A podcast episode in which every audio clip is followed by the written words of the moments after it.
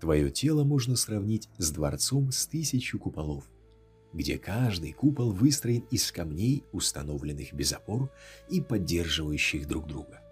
Однако твое тело, твой организм в тысячу раз удивительнее этого дворца, ибо является дворцом, находящимся в непрерывном упорядоченном обновлении.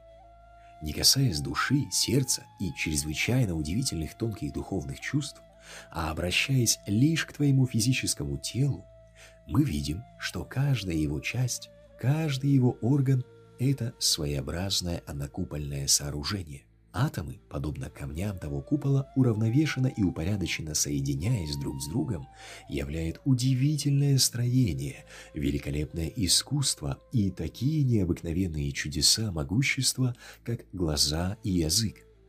И если не принять, что атомы – это своего рода исполнители, повинующиеся повелению Творца этой Вселенной, тогда выходит, что каждому атому тела нужно одновременно быть абсолютным властелином всех остальных атомов и абсолютно зависимым от каждого атома, подобным каждому из них и противоположным каждому из них с точки зрения правления источником и основой большинства качеств, присущих исключительно необходимо сущему Творцу, весьма ограниченным и абсолютно свободным и всеохватывающим.